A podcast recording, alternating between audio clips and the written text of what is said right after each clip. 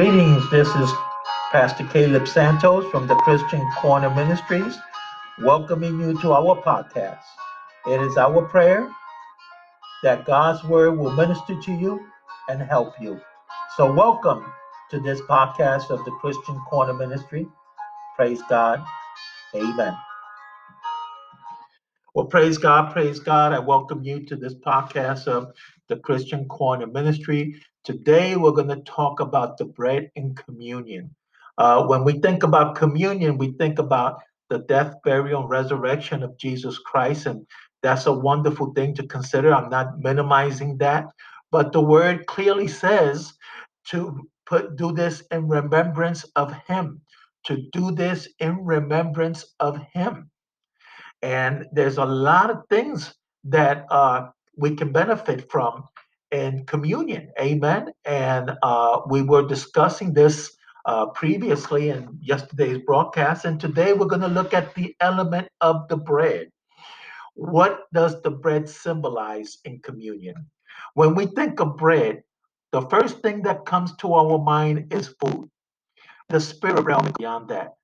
When Jesus used the word bread, he compared it to a host of things. There are a couple points to ponder concerning communion. It was compared to his body, creating a stir among the Jews. They misunderstood his message and thought he was encouraging cannibalism. And let's look at that in content. Let's look at John chapter 6, verse 50 through 52. John, if you have your Bibles, turn to your Bible in John chapter 6, verse 50 through 52. And I'm reading from the King James Version. This is the bread which cometh down from heaven, that a man may eat thereof and not die. I am the living bread which came down from heaven. If any man eat of this bread, he shall live forever. And the bread that I will give is my flesh, which I will give for the life of the world. The Jews therefore strove among themselves, saying, How can this man give us his flesh to eat? Now, when we think about the bread and the wine, and, and and when Jesus was talking about eating of his bread and drinking of his of his uh, blood, we we immediately know it's, it's communion. It's, it's a no brainer. It's communion. But this is the first time that the Jews were hearing about eating a man's flesh, eating um, uh, uh eating the man's flesh, and not only that, but drinking of his blood. Now, if you were raised up in the Jewish tradition, uh, you, that would be like, wow, this this guy is really encouraging cannibalism.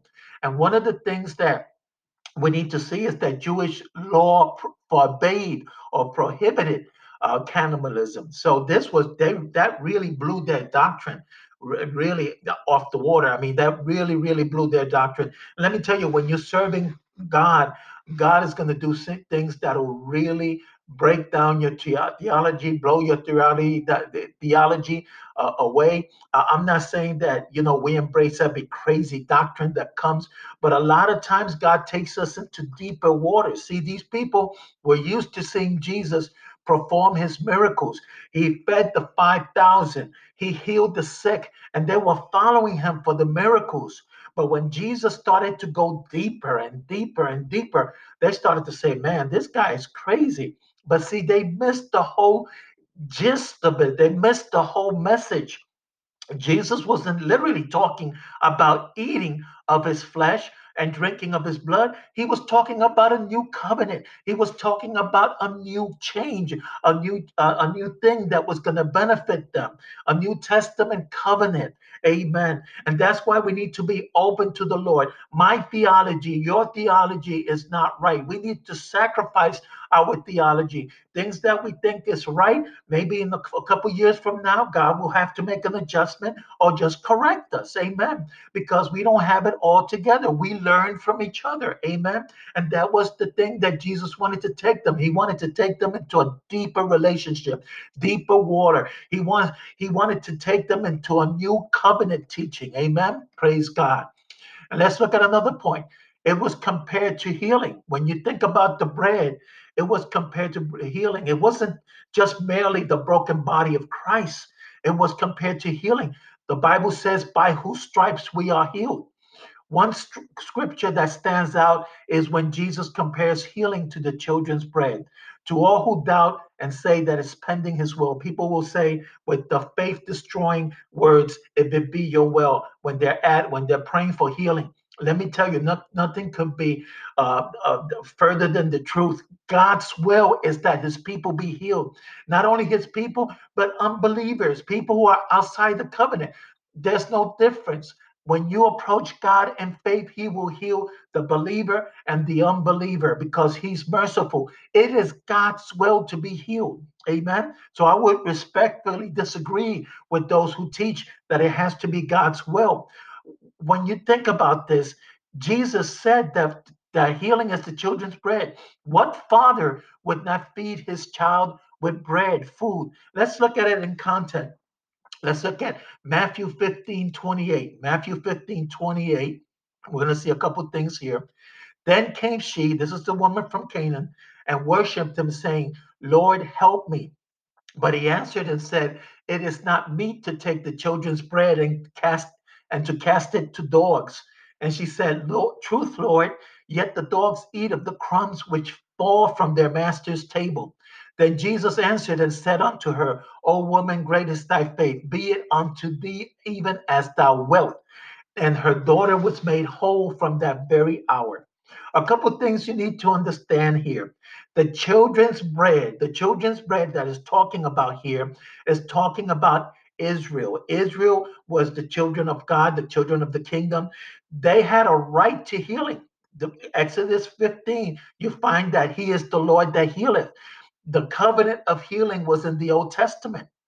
And he called this woman a dog. Uh, notice this woman was from Canaan. She was she she she was outside of the covenant, and he called her a dog. He was speaking truth. His truth was strong. It hit her between the, the eyes. But guess what? She humbles her, she humbles herself. She said, Truth, Lord, yet the dogs eat of the crumbs which fall from their master's table. She realized the condition that she was in. She realized that she had no covenant with God. And she recognized her, her, her condition but she was persistent. She went and, and, and persisted because she knew that God is a God of grace, God is a God of mercy. Amen. And let me tell you, you've got to be persistent just because something that is promised to you doesn't get manifested doesn't mean it's not God's will. This woman was persistent. And guess what? Jesus said, Oh, woman, great is thy faith. Be it unto thee even as thou wilt. And her daughter was made whole from that very hour. Now let's look at the word whole. Okay, people may say, well, Pastor Caleb, it means whole, it doesn't mean healing. Look at the word whole. It comes from the Greek word laomai, laomai. See, the New Testament was written in Greek. So the Greek word laomai means healing. So basically, the children's bread is healing. And this woman was persistent, even though she didn't have a covenant. She was persistent. She refused to take no for an answer. And we got to do that. We got to press on and say, Lord, that's what your word says. Bring him into remembrance of his word. Amen. There's a lot that we need to know about healing. Healing is a misunderstood subject. And if you want to learn more about it, please read the book Christ the Healer by F. F. Bosworth. You could get it at Amazon. It's a good book. I recommend you reading it because it'll help you to understand how God's healing power works. It is compared to wisdom. In our last post, we discussed how communion will open the door for you to receive wisdom. We talked about that, that in length. You could read Proverbs 9, 1 through 6, and you can listen to my podcast from yesterday. Discernment against the bread and the communion the sermon against mixture of false doctrines. Leaven was a part of the bread that was removed before preparing it. The Jews ate unleavened bread, which produced bread that was flat, similar to the matzah cracker. Leaven will cause bread to rise and is symbolic of sin. Now, I'm not saying that the bread that we eat is sinful. That was just Jewish tradition. That wasn't their law. They, they couldn't eat bread with leaven. Now, God is not going to you know, say that you're sinning because you're eating uh, uh, leavened bread. Now, I'm not saying that, but symbolically, leaven represents sin. And the Jewish law, they were prohibited from eating leaven. They had to remove the leaven. False teaching will mislead you and hurt your loved ones in the long run. When celebrating communion, ask for discernment against wrong teachings. There are wrong teachings out there, and we need to have discernment because it could hurt us and our loved ones. It could hurt our relationship with God. God will not allow idols to be in this myth. Amen. He is the one true God. And Jesus says that He is the way, the truth, and the life. Amen. And no man cometh unto unto the Lord uh, but by through him, through him, through him. He's the way, he's the door. Amen. None other gods. Jesus is the one. He's the truth, the way, and the and the truth, the way, and the life. Amen. Praise God. And his spirit, the Holy Spirit, will help you to discern what is true and what is not. You have to have that discernment. And when you go and celebrate communion, you open yourself to discernment. You open yourself to being teachable. You open yourself to be corrected. Amen. As I conclude my studies on the bread elements of communion, I want to call your attention to Ecclesiastes 11:1. It says to cast your bread upon the waters. This verse talks about giving. Giving is not a popular theme within the churches, but the Bible speaks a lot about giving. It's actually a way to worship the Lord, the Lord. Amen. It's a way to worship God. Now I know that giving has been mis- misused. There's been pastors that has given the body of Christ a bad name. I realize that. I I I understand that. But actually, giving as a way to worship the, the Lord. In the Old Testament, the, the the Jews had an agricultural economy and they had to give. The Bible says that they couldn't go to the temple empty handed. Now, God had different ways of giving. Uh, he would require a lamb, but there were people who couldn't give a lamb. So he provided some other method of giving that was comfortable for their for their um, um, for their finances, for their budget. Amen. God will work with you. Amen. And God is a good God. Amen. But see, we need to give him of uh, our finances. Now, if you don't have your finances, we could give him of our time. We could give him uh, uh, of our devotion, of our prayer time. There's other ways to give. Amen. But when when you think of your tithes and when you the same thing, when you give up your tithes and offerings, you honor God and open a way bless, of blessings in your life. Just think about it. Give your tithes, give your offering. The tithe is 10%, and the offering is between you and God what you want to give. Amen. And I'm not saying this so that you could start giving to my ministry. I, I have my supporters. God gives. God has blessed me with my supporters. I am not here to uh, uh, raise up money. Now, if you want to give to this ministry, you could go to uh, www.thechristiancorner.org and get in contact with me, and I'll give you some information. But I'm not here to uh, raise up money. I'm here to help you. Now, you could give to your church. The tithes you could give to your charitable, the charitable uh, organization of your tithes. You'd be surprised when you start giving of your tithes and giving of your offerings, how God will open the windows of heaven. Amen. Think about this. Who would not like to live under open heaven? Because when you have an open heaven, anything goes. Anything goes. You get God's best. People would equate it with money when you start to talk about the windows of heaven. And that's part of it. But there's actually more. An open heaven will create favor with others, open doors of opportunity, and even bring about answered prayers. God's covenant contains 58 promises, and they are yours under an open heaven. Many will say that I'm implying that you have to buy God's blessings. No, you don't. You don't have to buy God's blessing. God has more than enough. He doesn't need your money. The truth of the matter is that God has given us all things that pertain unto life. Second Peter 1 3. Jesus brought it through, uh, brought it for us through his blood. He's given us all things that pertain unto life. It's already given. God's see, this is how it works. Your life is a garden. God's word is based on seed time and harvest. Your life is a garden, like I said. What you sow, you will reap. Galatians 6 7. His promises are given as a seed, and your life is a garden. So the word has seeds for you to plant.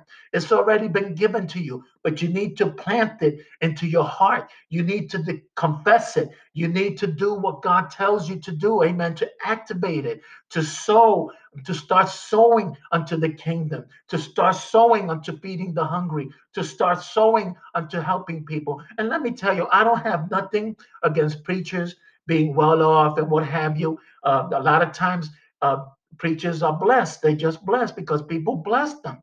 And some of them, yes, some of them are crooked. I understand. But anytime you see a preacher with having a nice car and having all these niceties and these nice clothes, immediately people think he's stealing from the congregation. Let me tell you, the truth of the matter is, Jesus was not poor. Jesus was not poor, but that's another subject for another time. Amen. We need to get out of tradition. We need to get out of bondage. Amen. That does nothing but, but hurts us. Amen. When you give, you are bringing about the open heavens that waters the fruit on your garden of your seed. It allows the blessing to bring forth his promises for your life. It is the principle of sowing and reaping. So, friend, when celebrating communion, it might be a good idea to speak God's promises concerning your finances.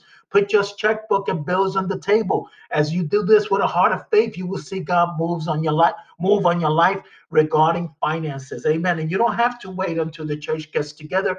You could celebrate communion by yourself. Communion is something that you could do by yourself. Praise God. Get yourself some grape juice, get yourself a cracker, and start declaring God's promises. And let me tell you, it'll start making a difference in your life. Because let me tell you, we need to be covenant minded. Praise the Lord. Well, I see that my time has passed. Just want to let you know that I love you in the Lord.